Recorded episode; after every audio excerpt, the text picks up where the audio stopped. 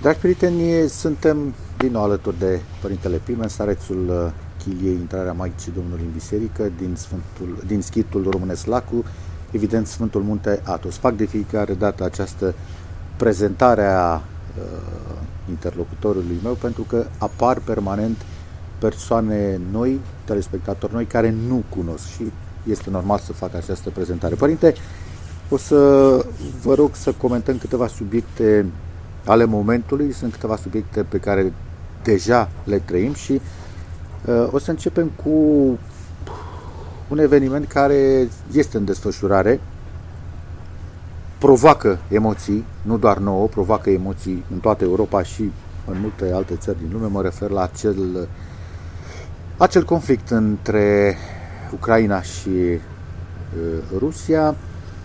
Pe noi ne interesează în mod deosebit uh, ce se întâmplă cu noi, uh, ce trebuie noi sau uh, ce trebuie să înțelegem noi din toată această poveste, pentru că dincolo de interesele unor alte mari puteri, noi uh, avem această desfășurare nedorită la poartă sau lângă gardul nostru. Și aș vrea să comentați puțin câteva uh, lucruri care s-au petrecut recent, să spunem, în această toamnă în această vară și mă refer aici la avertismentele pe care cumva, poate exagerez eu sau forțez puțin uh, acest termen folosindu-l avertisment, poate că poate fi tradus altcumva și o să vă pe, pe noastră să faceți acest lucru.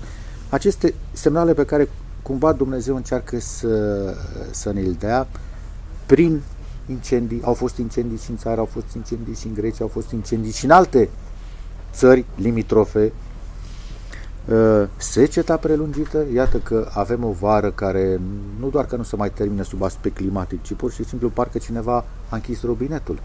Și evident, uh, toate aceste uh, lucruri pe care noi le considerăm a fi nefirești, anormale, dar nu vrem să le asociem cu ceea ce poate că facem noi greșit în acest moment. Da, prima dată bine ați revenit. Vă mulțumim că ne-ați În grădina Maicii Domnului. Păi Maica Domnului ne ține pe toți, care îi primește ea și noi cu dragă inimă. Da, și să intrăm un pic în ceea ce ați dezvoltat așa, Dumnezeu zice că nu vrea moartea păcătosului, ci să se întoarcă și să fie viu. Adică Dumnezeu încearcă pe toate căile să ne apropie de El sau să ne facă să înțelegem că nu suntem pe drumul cel bun. Adică apuci pe un drum și spune, măi, prăpasti în capul ceala și scoate tot felul de lucruri în cale care să te împiedice să ajungi acolo. Și tu izbești, dai cu capul, le dai deoparte, nu că vrei să ajungi acolo.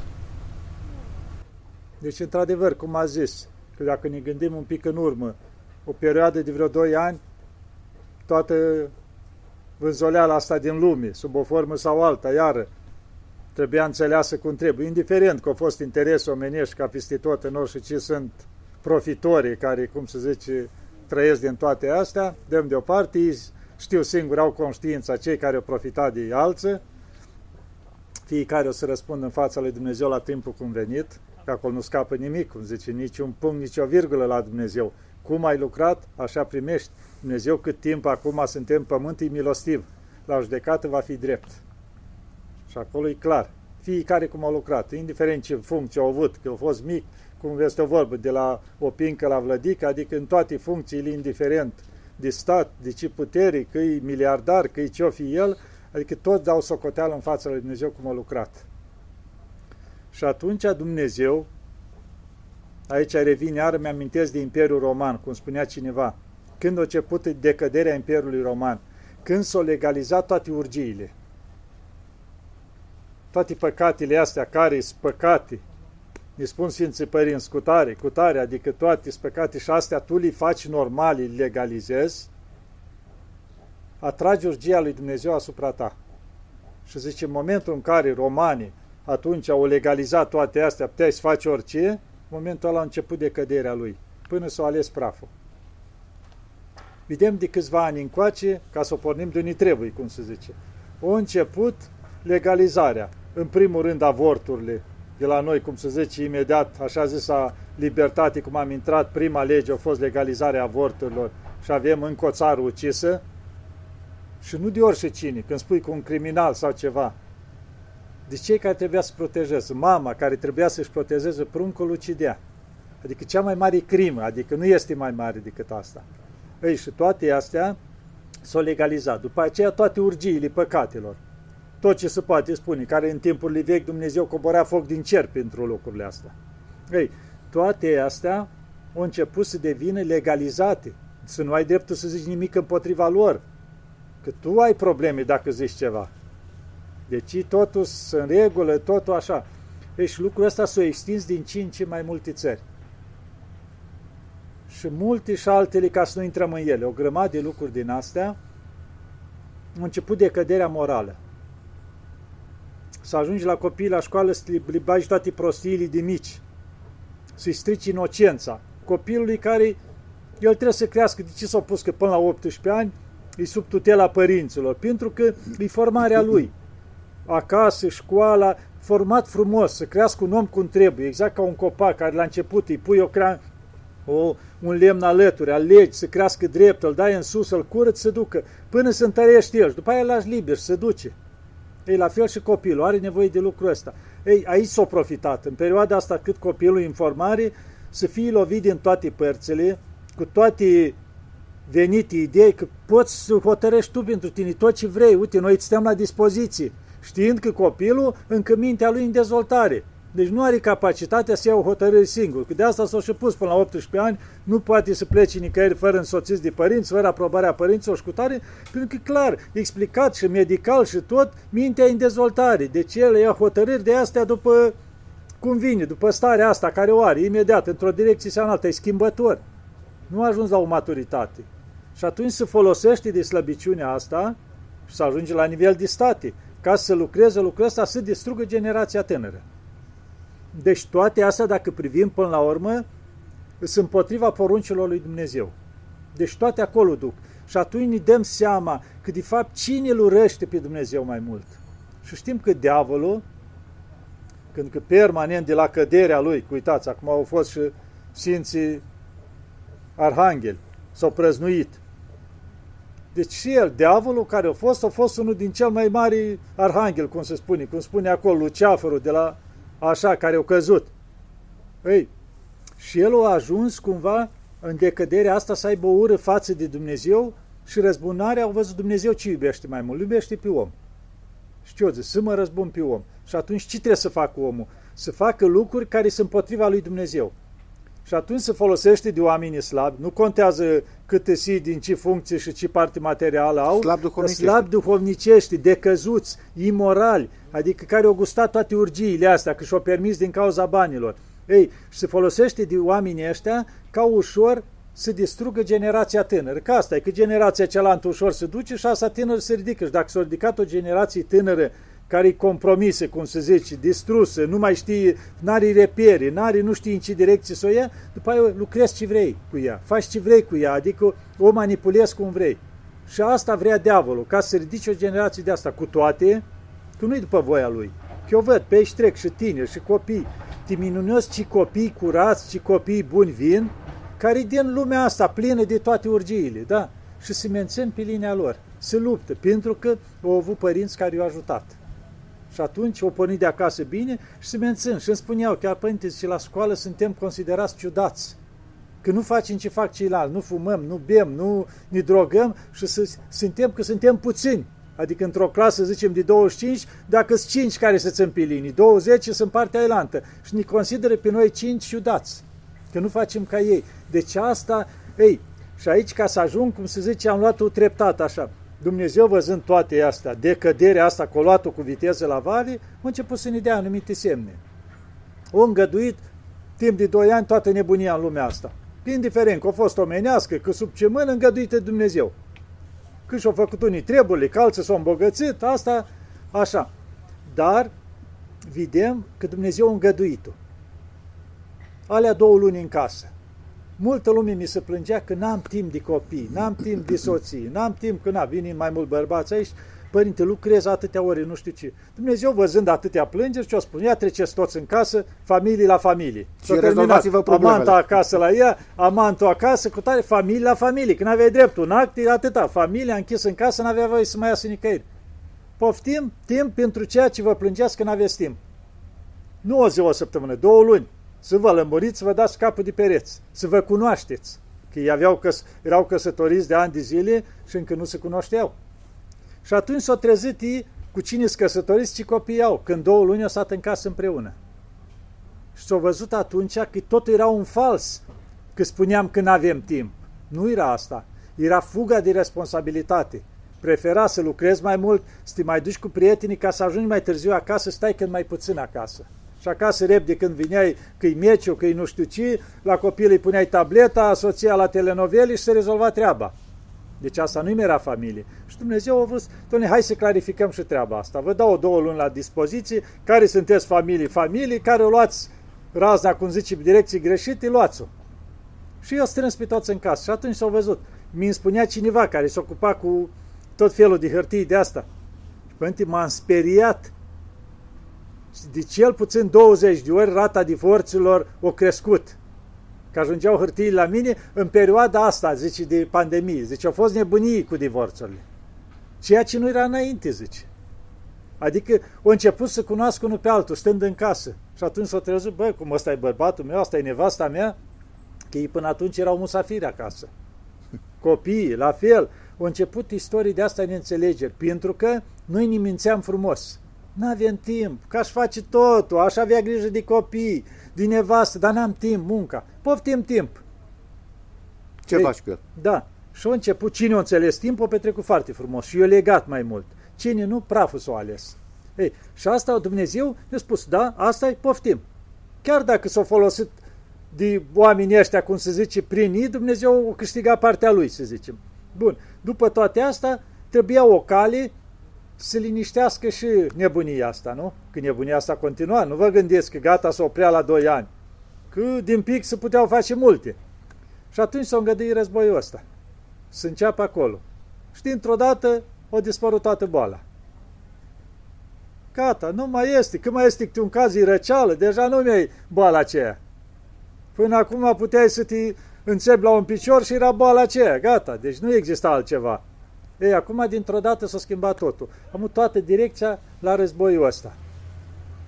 Dar noi trebuie să privim partea duhovnicească. Bun, că și acolo e manipulare 100%, ni se pune în față numai ce trebuie să știm, ni se arată dușmanul în direcția care vor ei să știm, deci nu contează. Asta e treaba lor, e partea noi trebuie să privim partea cealaltă. Ei, la toată nebuneala asta care se face, noi ne-am îndreptat cu ceva pentru că se spune, băi, să apropie război, o să murim. Uite, gata, mâine, ăla cu valiza, ăla cu nu știu ce, gata, o să fie. Bun. De ce îi fac lucrul ăsta? Ca să ne ții în panică. Pentru că și asta e o strategie studiată bine. Pe omul, dacă îl ții în panică, ăla nu mai gândește, nu se mai roagă, nu-i mai bun de nimic. Și îl bați, cum să zici, în direcția care îi dai, ca la oi. Dai cu băiețul în partea aia, eu toți în direcția aia. Dai invers, pentru că asta îi expui în față. Ei, dar noi ar trebui să luăm partea de câștig de aici, cum se spune, duhovnicesc. Bun, ni se spune toată ziua că în curând o să murim. Că să o luăm pe drept, dacă ar intra țara noastră în jocul ăsta cu totul, praful să alege, să ne fie clar. Nu să mergem cu mănuși, că o să ne apere nu știu cine. Dacă nu ne apere Dumnezeu, noi e să fim tabla de șah, unde o să desfășoare toată nebunia. Deci țara noastră o să, cum spunea Părinte Clopă, o să umble dintr-un cap în altul să găsești un om. Că praful să alege, să nu adică să spunem că să vezi că o să mai fie. Nu. Deci e clar, dacă ne băgăm unde nu ne ferbi oala. Și atunci Dumnezeu ce vrea să ne spui? Măi, vedeți, de atâtea luni o țin în, cum zice, într-un făgaș toată nebunia asta. Voi ce faceți? Pentru că sunteți amenințați în fiecare zi că o să leagă praful. Ce faceți voi? Ați schimbat ceva în viața voastră? Cum spuneam eu din timpul pandemiei, că băi, când scăpați de aici, să rupiți ușile bisericilor. Să nu încapă lumea. Stai toți preoți să spovedească toată ziua. Nu s-a întâmplat lucrul ăsta. Acum la fel, ar trebui oamenii, băi, nu să știe, mâine, păi mâine, chiar să revar, să îngădui Dumnezeu și să extinde toată nebunia asta și poate să devină chiar mondial. Bun. dar pregătirea noastră, mai ai timp, crezi că atunci să te mai duci tu, părinte, spovedește-mă? S-a terminat. Deci lucrul ăsta trebuie pregătit de acum. În primul rând, spovedanie. Asta e prima treaptă care omul trebuie să o facă. Spovedanie și acolo îi dizlegat. Îngădui Dumnezeu duhovnicul așa, deci să se împărtășească și să înceapă să schimbi ceva în viața lui. Pentru că poți să fii ultima zi și te duci și te întâlnești cu Hristos. Ce răspuns îi dai cum ai lucrat? Că ai avut timpul de pregătire, care e sub o amenințare timp de vreo 2 ani încoace, a fost o amenințare continuă. Pe toate nivelurile, pe toate canalurile, pe totul, că o să muriți, asta se spunea. Altceva nu se spunea. Deci era, adică prin oamenii ăștia, indiferent cum au fost, s-au spus mereu că suntem la un pas de moarte. Toți. Dacă suntem la un pas de moarte, adică oficial spus, cum se spune, de la conducere până la doctor, până la oșici, bun, tu nu crezi în Dumnezeu, să zicem, dar oficial cei, oamenii politici, te-au spus că ești la un pas de moarte. Trebuie să-ți rezolve alea că treburile sufletești, să vezi. Bun, ateu, ce-i fi? Uite alea că la tine, adică se termină tot aici? Ai murit. Puneți întrebarea, stai mai un pic, dar asta suntem noi, animalii care s-au dus în pământ, stai un pic. Că totuși avem atâtea minuni, atâtea icoane care îți vor răzmiră, atâtea oameni, atâția oameni care se vindică. Stai un pic, înseamnă că există ceva mai presus de toată nebunia asta în care unii îți băgați că atât ai tot aici. Adică ești animal, mănânci, bei, dormi, te-ai trezit și s-a terminat. Chiar o nebunie. Exact, să vă spun acum recent, era văzut un interviu univa, un pastor, nu știu din ce religie, era luat un interviu și discuta temele astea, îi spunea întrebări din Sfânta Scriptură cu Mesia acolo, cu laze, cu citatul, cu tare, cu tare. Și când l-am auzit pe ăsta ca pastor, zic, bă, totuși, adică mă gândeam că le de minte mai mult, avea și vreo 60 de ani. Adică spunea că, hai să fim serioși, că spun ăștia că după moarte cheasă sufletul și se duce. Ce prostii! Și cum adică lucrul ăsta? Să vezi un suflet fără trup? Astea sunt prostii, nu sunt adevărate. Păi atunci tu în ce crezi dacă tu nu mai crezi că există ceva după moarte? Deci era religia lor, că era penticostar, că era nu știu ce. Deci era un pastor, deci așa, din sectele astea. Și când spunea el că, domnule, eu nu cred în așa ceva, că după aceea, că suflet, nu, domnule, sufletul cu trupul, cât s-o terminat, s-o dus. Eu scânteii care se întoarce la Dumnezeu și nu mai există nimic altceva. Păi ai ajuns mai rău decât filozofii vechi, decât adică tot aici pe pământ. Mănâncă, dorm, bea, că dincolo s-o termina, nu mai este nimica. Deci să nu ajungem la lucrurile astea.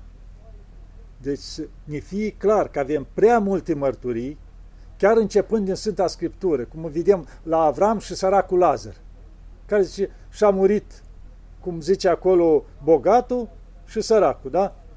Și-a murit, zice săracul, și s-a dus în sânul lui Avram. Cel care era suferind acolo, cum spune la Evanghelie, care se chinuia și el cerșea de la masa stăpânilor, cădea fără mituri pe sub masă, le mânca și el cu câini împreună acolo. Îi lingeau câinii. Da, și rănile tăte îi lingea câinii, da.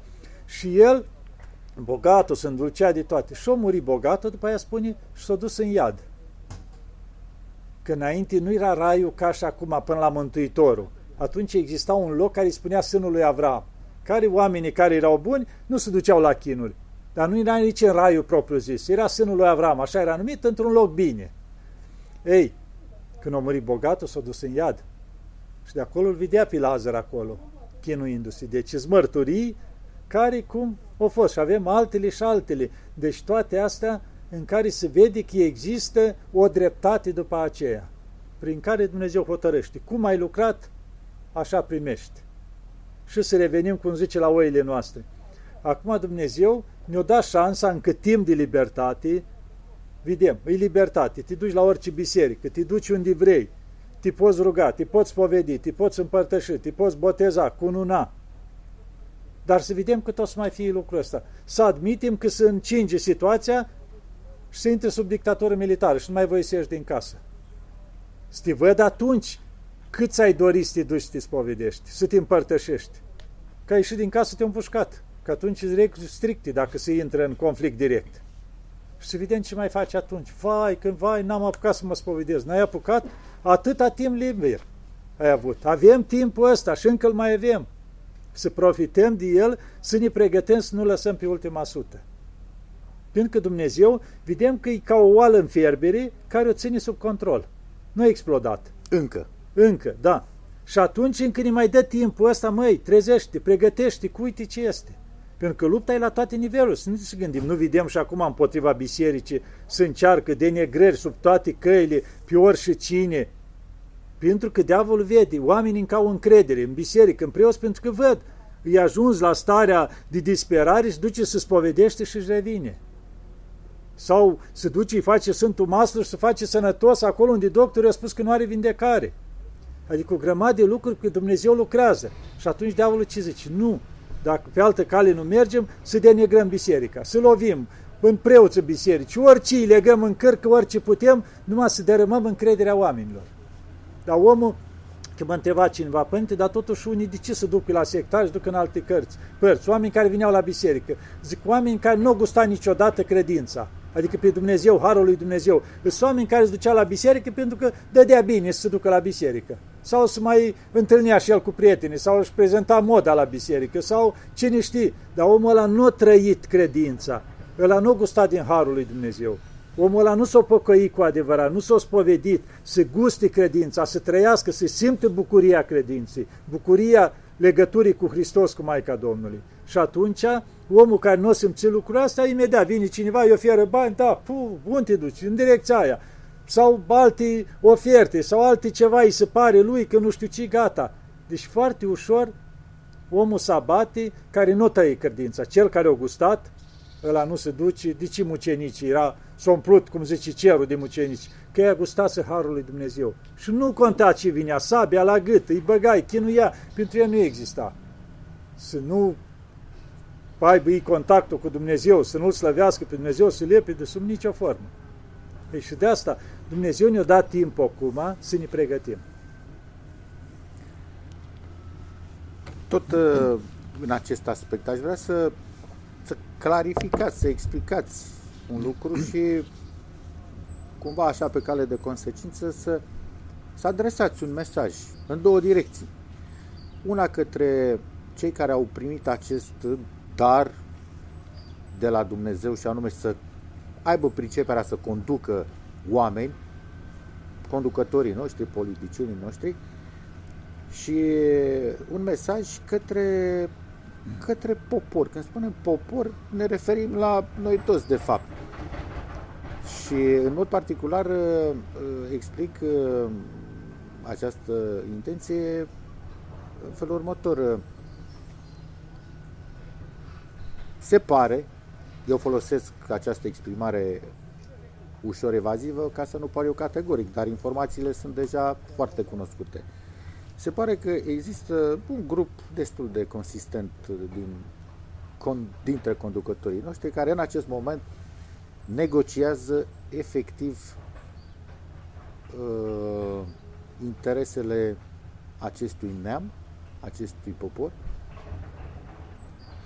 punând, fără voia noastră, punând pe masa negocierii țara ca potențial teatru de război. Se oferă ca alternativă, ca monedă de schimb, România noastră pentru a deveni unul dintre locurile în care se va putea uh, lovi într-una dintre țările care se află acum în conflict. Nu suntem consultați, nu suntem întrebați. Cei care se pare că fac acest lucru o fac doar pentru a-și asigura niște privilegii, niște poziții de securitate, pe de-o parte. Deci, practic, ei încearcă să vândă ceea ce nu este al lor și să transforme țara asta într-un loc al războiului. Noi nu ne dorim. Însă, poate mult mai responsabili suntem noi cei care formăm poporul. De ce? Pentru că mulți, foarte mulți dintre noi ne ascundem în spatele acestei idei care sună cam așa. Ce pot să fac eu? Pot eu să îi influențez pe acești oameni care iau decizii? Și noi am mai discutat și nu odată despre cât de mare este uh, importanța și cât de uh, colosală este forța unui singur om care a luat în serios relația cu Dumnezeu, face ceea ce trebuie să facă în în această uh, frumoasă conversație cu Creatorul, își așează viața și a lui și a familiei și acest om, multiplicat în societate, vorbim despre o tipologie, reușește să-i oferă, să ofere lui Dumnezeu tocmai acea motivație de care și noastră foarte bine aminteați. Să intervină, dar trebuie să-i oferim motivație. Vă rog să comentați. Se întâmplă, vedem că în fiecare funcție ai responsabilitate. Mi-amintesc că spune la Sfânta Evanghelie că au venit și soldații la Mântuitorul și a spus, Doamne, dar noi, voi, și aici mă refer la poliții, la soldați, la jandarmi, cum e în timpurile noastre, voi să vă mulțumiți cu solda voastră și să nu ne dreptățiți pe nimeni. Adică cu salariul vostru care îl aveți să vă mulțumiți, să nu ne dreptățiți pe nimeni. Să nu, știu eu, să încărcați, să luați mită, să cum acum amenzi, nu știu ce, ca să arăți tu cât ești de tare, că să mergi cu... Exact, uite, recent a fost un polițist aici și îmi spunea, în perioada asta de pandemie, când s-o da legi cu amenzi, că nu știu ce, cu tare, că ai ieșit din casă, dă amenzi între 500 și 5000 sau nu știu ce. Deci aveam colegi din poliție care în fiecare zi vineau cu amenzile maxime, ce se putea. Și că mai ar 10 azi. Deci la ei era o mândrie, că mai prins o bătrână de aia săracă, au întârziat să-și ia o pâine și i-au pus amenda maximă. Că ordinul era de acolo, na, de la cei mai mari a poliției, cât mai multe amenzi. Să mărească venitul, cum se zice. Și erau unii care duceau la extremă lucrul ăsta și erau și mândri. Și el spunea, măi, eu n-am dat nicio amendă. Mă întreba, dar tu? Păi n-am întâlnit niciun caz care să merite lucrul ăsta. Și bă, erau oameni amărâți, înțelegeam fiecare cu o situație, nu erau, deci, adevăr, adică ce ajungeam? Să ne prigonim unul pe altul, să ne facem rău unul la altul, din că interesele cuiva, și erau colegi o grămadă cu vineau cu maximul. Și atunci am stat și m-am gândit, ia să te văd eu când îți vine ție rândul să te duci la Dumnezeu și vine Dumnezeu cu pedeapsa maximă, că așa ai lucrat și tu. Pe măsura... Cum ai lucrat, așa primești. Dar altceva, eu zic. Tu ai adus acolo amenzi pentru că îți mai puneau un grad sau îți mai adăuga ceva la salariu, că ai adus tu nu știu câte amenzi, da? Și mai luai 100 de lei în plus. Hai să ne gândim la altceva. Că Dumnezeu zice, când ai o milostenie, îți dă însutită înapoi sau mii, da? Dar când ne dreptățești pe cineva, îți ia însutit sau mit. Și oamenii ăștia ne dreptățeau pe cineva. Și să admitem că omul ăla că are și el funcția aia, s-a dus și o adus el amenzile din care o lua și el un 102 de lei în plus. De ea să pui el în mit când îi ia Dumnezeu. Și o să trezească care o datorie la bancă și vine banca și îi ia casa. Luăm, asta e puțin material. Dar hai să zicem, să îmbolnăvești copilul de cancer. Și să te văd eu prin toate spitalele, să cheltuiești tu tot ce ai și copilul să nu se vindece. Ca să vezi ce înseamnă, pe câți oameni ai nedreptățit tu cu amenzile alea, poate ei au de plătit un an de zile pensia lor să-și plătească o amendă, fără să facă nimic, o și să-și ia o pâine și nu s-o încadat în timpul ăla și tu să arăți tu cât de grozav ești. Ei, uite, era un caz în țară, l-am mai spus cândva, la o familie care știam. Și soțul era judecător. Și a murit omul și îmi povestea soția. Și măi, la mormântare, jumătate erau țigani. Și mă, ce caută ăștia aici? Că noi nu avem rude de așa ceva, nu cu tare. Și numai așa, dar plângeau. Și bă, dar cu voi ce e aici, mă? Și când se uită, și bă, pe toți închisese el, ca judecător. Și da, pe voi vă închis. Da, își luase tăți pălăriile, că da, avem cinste mari pentru el. Când totdeauna ne-o dat pedeapsa cea mai mică. Dacă era între 2 și 10 ani, el ne dădea 2 ani. Ne-o închis că meritam dar niciodată cu pedapsa maximă, totdeauna cea mai mică. Și aveau respectul față de el când totdeauna au lucrat înțelepțește, cu milă. Cum spune și Dumnezeu, noi vrem ca Dumnezeu să lucreze cu milă cu noi. Să lucrăm și noi cu milă, indiferent, ești într-o funcție, da? Trebuie să pedepsești, trebuie să iei o hotărâre. Dar nu te întinde tu la pedepsa maximă să le arăte o lor. Lucrează cu milă. Pune mila în față.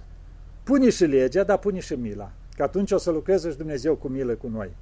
Dacă noi ne credem grozav și facem că avem o funcție sau avem interesele noastre, distrugem pe alții, călcăm pe alții ca să ajungem noi la o funcție, să ne aplaude cineva de nu știu unii, Că am ajuns noi ca țară să cerșim mila nu știu care, că dacă ne bagă în seamă nu știu ce țară, vine țară la noi nu știu ce președinte, îți mai dă o emblemă de aia, o insigne în piept, deja te crezi buricul pământului.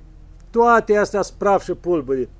Mor și aceia care ți-o dat aceea, să mor și tu și ai să dai socoteală cum ai lucrat, nu numai pentru tine, în funcția care ai avut-o și în responsabilitatea față de popor, din neamul ceala.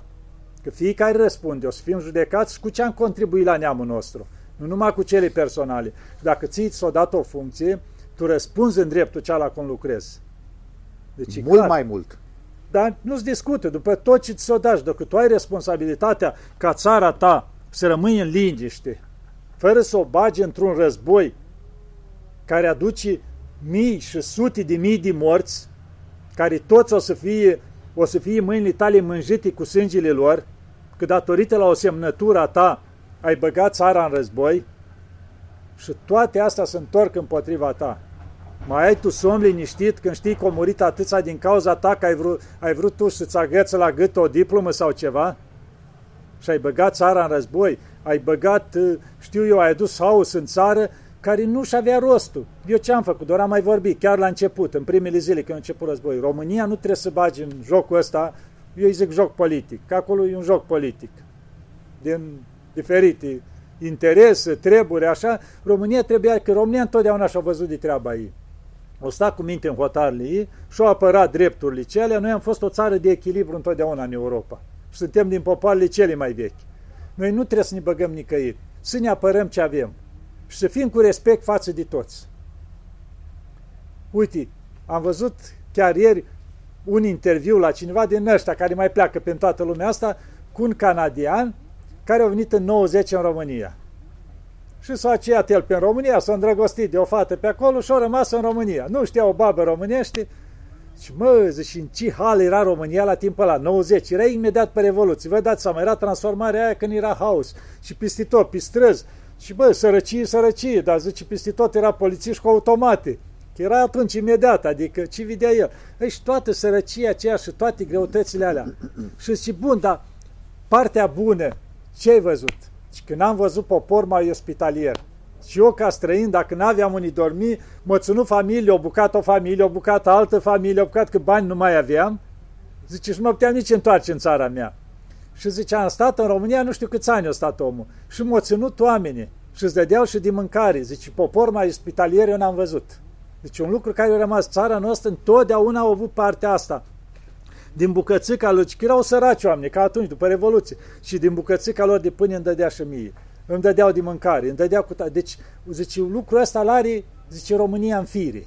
Oamenii, ospitalier de a fi, să-i fie milă de tot, să dea din bucata lor. Și s-a văzut foarte bună S-a văzut acum, exact. când a început cum cu istoriile astea, cum au fost, da, refugiații toți primiți, fiecare om a scos cioful mai bun acasă, în față. Deci suntem ca popor, de asta ne mai ține Dumnezeu.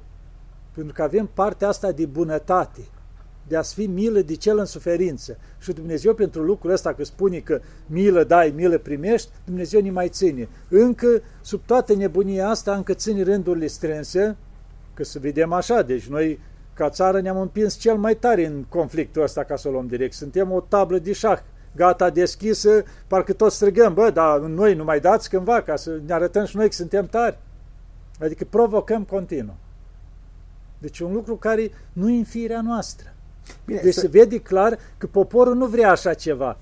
Dar îți câțiva acolo sus care fac interes străini. Nu au treabă cu poporul nostru. Deci oamenii se uită la la ei înșiși. Bun, a, aici să facem o ușoară disociere, pentru că, așa cum ați zugrăvit dumneavoastră, asta este realitatea, sunt un număr de oameni foarte mic, numeric, care, evident că spre neșansa lor nu iau în serios uh, aspectele de ordin duhovnicesc, nu încearcă uh, să, să înțeleagă faptul că și ei la un moment dat vor pleca de aici și nu vor merge într-un loc privilegiat, ci vor merge fix în același loc în care va merge și cel mai de pe urmă român Numai și cel să mai întrerup, înalt. Coleacă, mi-am amintit ceva.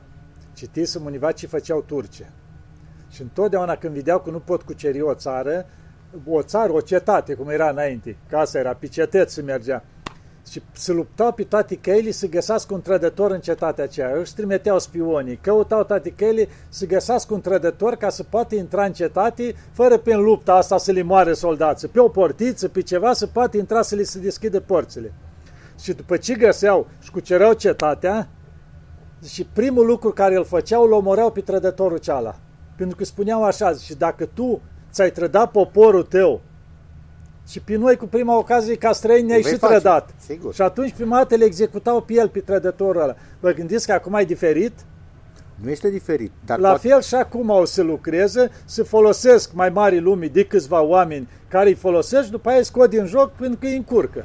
Da, îi sacrifică, însă, însă se va declanșa... Dar poporul suferă, poporul exact. suferă, aici totul. Ei, totuși noi putem preîntâmpina pentru că, repet, acești oameni, hai să zic, nu discutăm despre ei prea mult din punct de vedere duhovnicesc, pentru că ei nici măcar nu-și doresc să înțeleagă sau să ia da, în serios nu interesează lucruri. treaba nu interesează. asta, da. Dar noi, restul de 20 se pare 22 de milioane de români care cred că suntem în primul rând nedoritori de conflict, de suferință și de tot ce poate aduce un război, Poate că nu toți suntem uh, uh, așa într-o relație serioasă cu Dumnezeu, dar păstrăm un potențial al binelui, nu negăm uh, prezența lui Dumnezeu, ne, dor, ne dorim binele, adoptăm cea mai nepotrivită strategie și anume îl luăm pe ce să fac eu în brațe sau ce putere am eu. Și vă rog să spuneți noastră încă o dată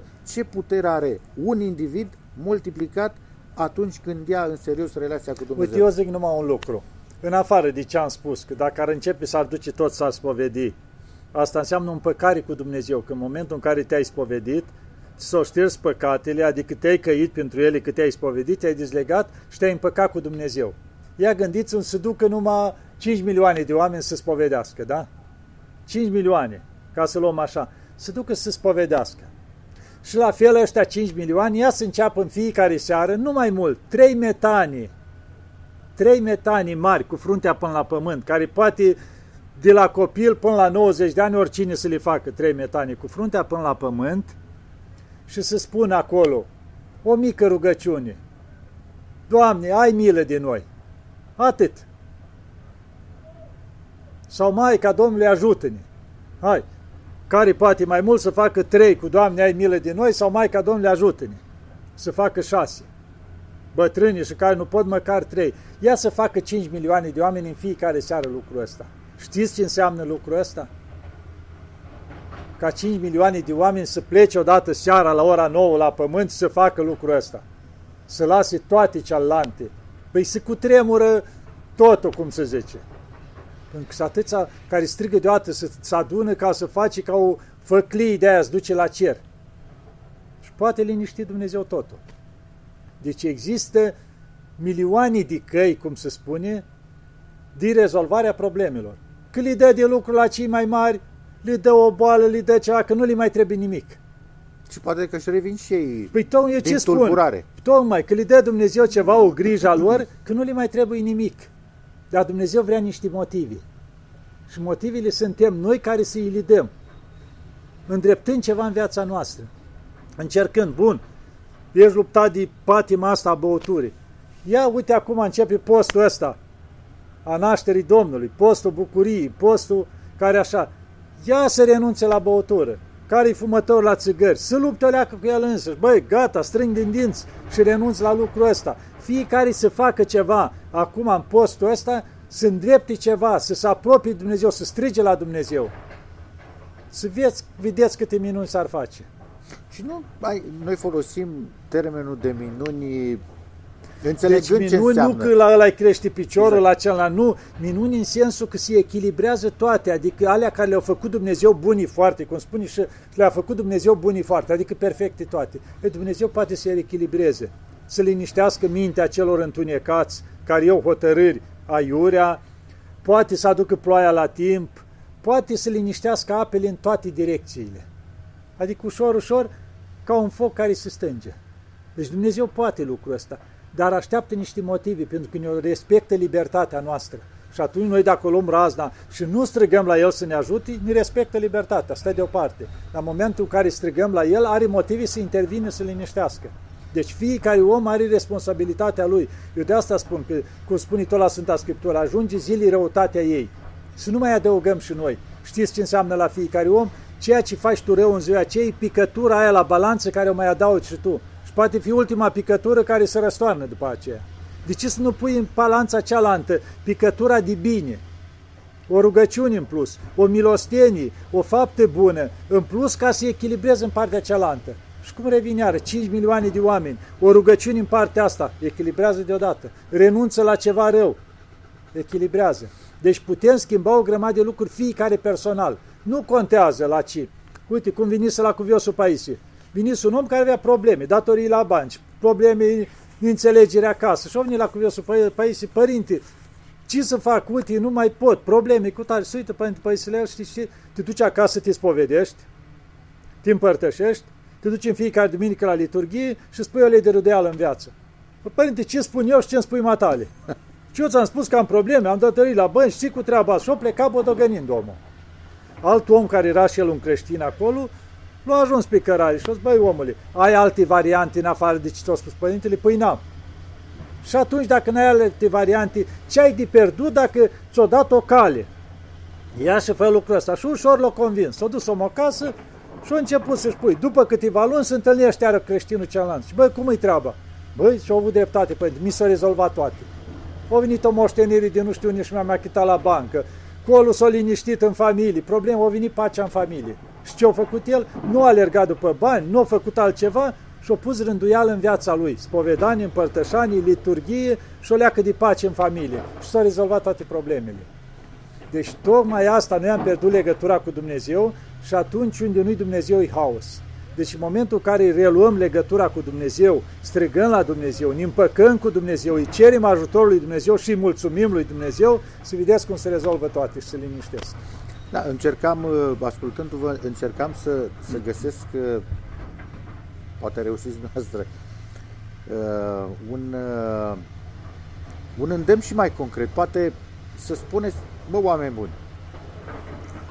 faceți programul ăsta, scurt, așa cum l-a spus noastră, 3 metanii, 6, 5, câte poți, roagă-te pentru... Deci, efectiv, aș vrea să, să, să sintetizați această, această invitație într-un cuvânt care poate uh, stabili sau poate crea un program sau acel program care să fie urmat de 3, de 5, de 7, de câte milioane de oameni vor, începând din acest moment, de când vă ascultă pe noastră, și să vadă, să urmărească ce se întâmplă peste o zi, peste două, peste trei, în viața lor și în, uh, în viața noastră a tuturor. Pentru că niciodată cât de insistenți, cât de uh, vicleni ar fi unii dintre conducători, nu vor putea să treacă pentru, uh, peste voia lui Dumnezeu, care, văzând care motivația pe care noi îi oferim, va face cu totul și cu totul altceva sau va aduce alte planuri pentru cei care, iată, manifestă Uite, normalitate. Da, dacă ar face fiecare dimineață te-ai trezit, măcar atât trei cruci să spui slavă ție, Doamne, slavă ție, slavă ție, Doamne, slavă ție, slavă ție, Doamne, slavă ție. Dimineața. Cum, dimineața.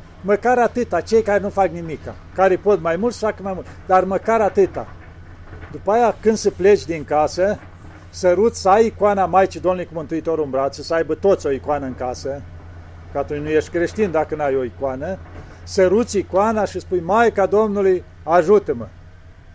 Și te duci la treaba ta. Deci să facă toți lucrul ăsta. Cât poți să te mai rogi tu pe parcurs, mai spui, Doamne ajută-mă, Maica Domnului ajută-mă în timpul zilei. Asta fiecare după putere. După aceea seara când te-ai întors acasă, mulțumesc Doamne, mulțumesc Maica Domnului că m-ai ajutat și am ajuns și azi acasă. Că putea să se întâmple atâtea și n-ajungeai acasă. Și atunci la ora 9 seara să încerce fiecare, că dacă tot e vorba să zicem o oră, așa ca să roage toată lumea. Bine, la ora 9, la ora 10, da, în fine, dar în general să da. zicem așa, ca să fie cât mai mulți. Atunci că cam toți se strânși acasă la ora aceea. Încă nu sculcați, încă da. Să facă trei metanii sau șase, cât poate fiecare, dar măcar trei să facă oricine, cum am spus. În care să spui, Doamne, ai milă de noi. Da? Care poate să facă trei la Mântuitor așa, să facă și la Maica Domnului. Maica Domnului ajută-ne. Trei metanii la Mântuitorul, trei la Maica Domnului. Să facă lucrul ăsta. Și care mai poate atunci și are puterea în afară de asta, în fața icoanei Maicii Domnului, să stea câteva minute, să-i ceară ajutorul cuvintele lui, cum știe. Să vorbească direct. Să vorbească direct, exact cum îi spui unii mame, mamă, mă doare aici, mamă, sufer de asta, mamă, cu tare. Ei, lucrul ăsta să-i spui Maicii Domnului. Te rog, ajută-mă cum știi tu.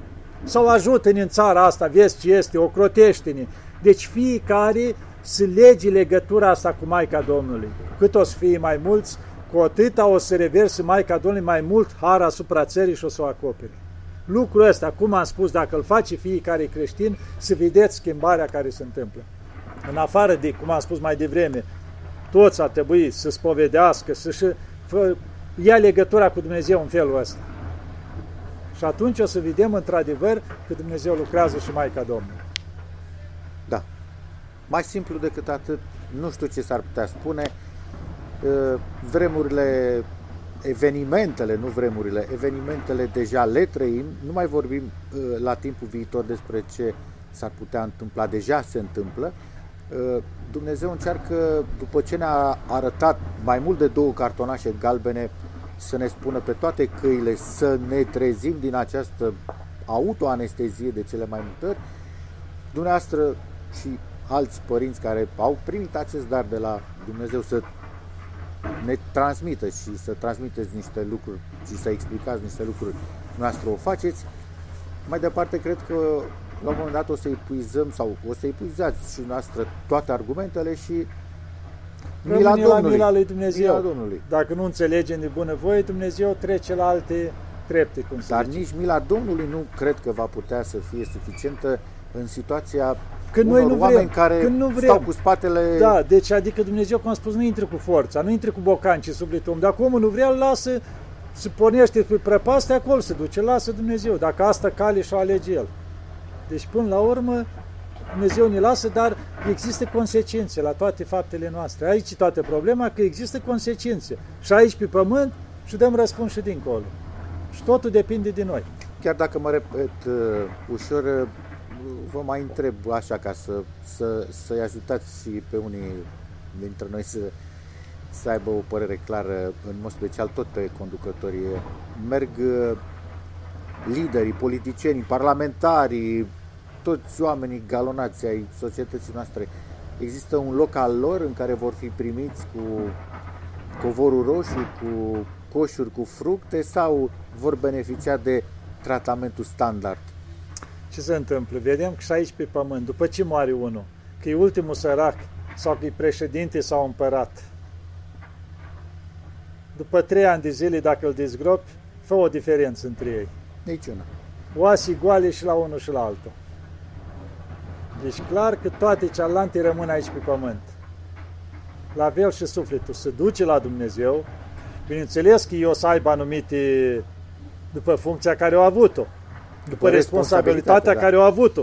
Dacă o lucra rău, o să fie niște cazane mai mari, cu temperatură cu câteva mii de grade mai mari, adică după cinstea care, cum se zice, aici o spunem și așa ca mai ca glumă, cumva, așa, cinstea cuvenită, da. da. Că adică, băi, tu ai avut șansa să aduci pacea într-o țară și ai preferat războiul, da? Atunci, consecințele tale trebuie să tragi pentru toți cei care au murit. Și nu pentru o zi sau pentru o lună, că așa ai lucrat, pentru veșnicie, adică nu se mai termină niciodată. Adică să fii cu foarte mare luare aminte, fiecare în funcția care o are, că o să răspundă cu vârf îndesat din ceea ce i s-a dat. S-a dat funcții mari, ai responsabilitate mare. Că ești primar, că ești polițist, că ești, știu eu, parlamentar, deputat, ministru, președinte, răspuns după ceea ce ți s-a dat. Și răspuns, deci acolo nu mai merge ca aici cu mite, că nu se vede, că așa, nu. Acolo s-a terminat. Și nimeni nu trăiește veșnic aici pe pământ, că de multe ori ne prinde slava, fa, eu stare și mare. Nu, în jurul nostru vedem în fiecare zi că pleacă oameni, pleacă permanent. Așa o să plece și ei fiecare și o să plece cu ceea ce au făcut dincolo. Că aici pe pământ toate rămân. Bogăția, slava, te duci cu faptele bune dincolo sau cu faptele rele pentru care dai răspuns. Da. Mulțumim frumos, Părinte. Să ne ajute Maica Domnului, să ne lumineze, să ne, lumineze, să ne înțelepțească, să luăm hotărârile cele bune și să îndreptăm ceva în viața noastră. Că asta e singura salvare. Doamne Bine, Doamne ajută!